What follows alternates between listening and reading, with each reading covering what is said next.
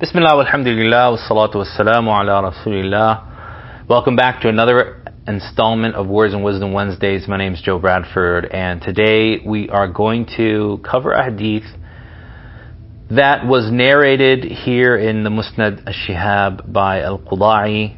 It was also narrated by Abu Na'im in his Hilya, Hilyat al-Awliya, as well as Ad-Daylami in Musnad al-Firdaus from Abu Hurairah. Uh, Abu Na'im narrates it from Abi Bakr, and it is an authentic, it is sahih, that the Prophet ﷺ, he said, Al-Bada min al-Jafa.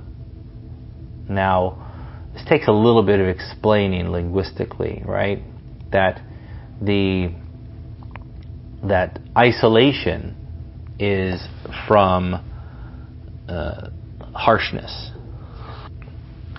So isolation, you can say isolation is from harshness. It's from uh, the the idea of harshness here being that there's an alienation. There's an alienation in the soul that causes an alienation in the so in, in, in socializing, right? So whoever goes out and now the, the, the word beda actually comes from the same root word as Bedouin, al-badia, al-badu. And so the Bedouins were known as al-A'rab, right, the Arabist of Arabs. They were known to be harsh people. The harsh environments that they subjected themselves to created a certain sense of isolation and alienation and harshness in their culture. Now, it also had the the the, the inverse effect of of uh, of encouraging generosity amongst them. But the isolation and alienation from society is not healthy. الأعراب أشد كفرا ونفاقا وأجدر ألا يعلموا حدود ما أنزل الله على رسوله Allah subhanahu wa ta'ala says the, the Bedouin Arabs are more str- are stronger in their disbelief and in their hypocrisy and are more likely not to understand the boundaries of what Allah has sent down upon His messenger. Why is that? Is that because they, in and of themselves, are bad people? No. In fact, there were many companions of the Prophet ﷺ that were Bedouins. They were straight up Bedouins, straight up gangsters out of the middle of the desert. But they believed and they learned and they changed the bad parts of their culture. So, al-bada min al-jafa, that isolating oneself is from a form of harshness.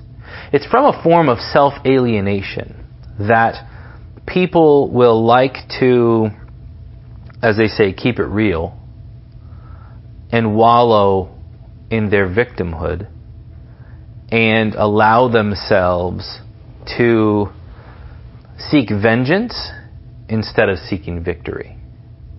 There's a big difference between seeking vengeance and seeking victory. When you seek victory, you look to do your best around whoever you are around for your betterment and the better, betterment of those around you. When you seek vengeance, you're seeking to satisfy a base desire that you have in yourself and denigrate other people, many times those that are around you. So, by isolating yourself, you're isolating yourself not only from society, but you're isolating yourself from uh, resources, most importantly, education. And when you do that, you start to have really weird ideas, right? I mean, look at, you know, look at, look at, uh, you know, the Unabomber, okay? Look at uh, people in some of the western United States who live on compounds out in the middle of the desert, right? For some reason, sometimes they involve themselves in very strange things, many illegal things, many morally reprehensible things, but they convince themselves of the utility of such because they don't have a system in which they're interacting with others to counterbalance that harshness, right?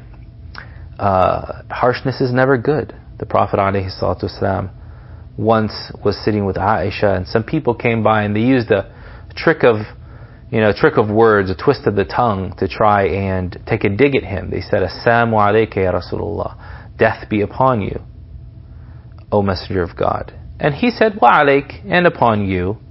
They could easily come back and say, "Oh, we were just we just lightly pronounced the lam, and we really said a salam." They could have meant death be upon you.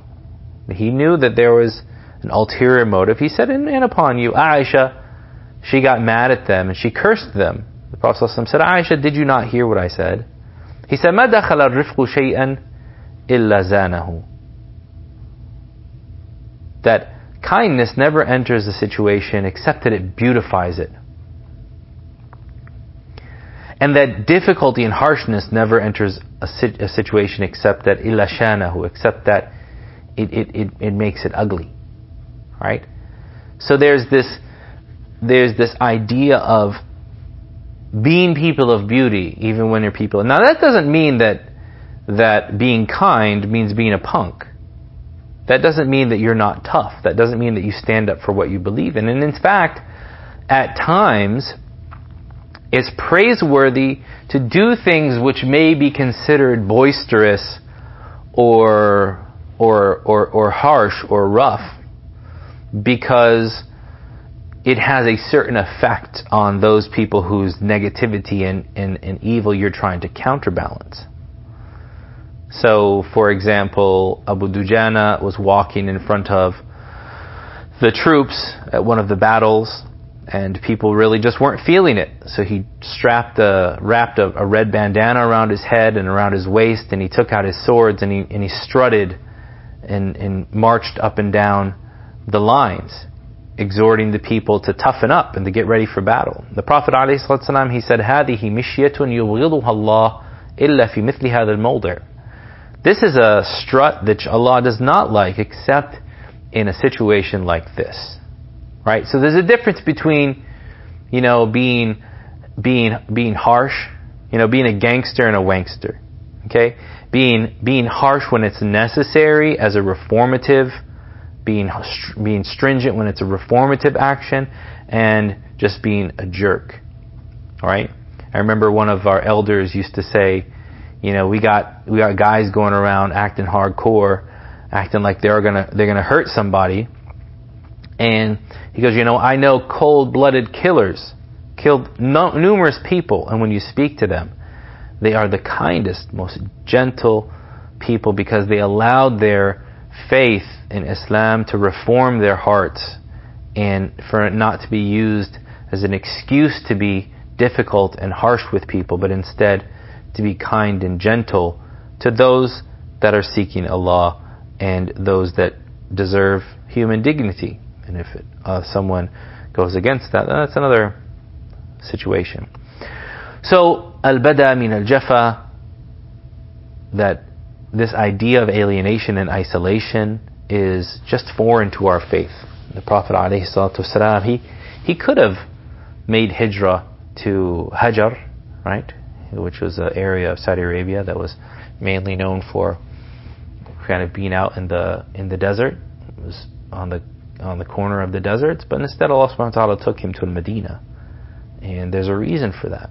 There's a reason because we're expect we're expected to be kind, civilized, civic, and social. This has been another episode of Words and Wisdom Wednesdays. My name is Joe Bradford. I hope you enjoyed it. If you did enjoy it, you can go to joebradford.net forward slash support to lend your support to the website and to the podcast. And if you want to subscribe, then you can go to forward slash podcast. And you'll find links there for uh, iTunes and Google and all the other podcast suppliers. Jazakallah khair. Assalamu alaikum wa rahmatullah.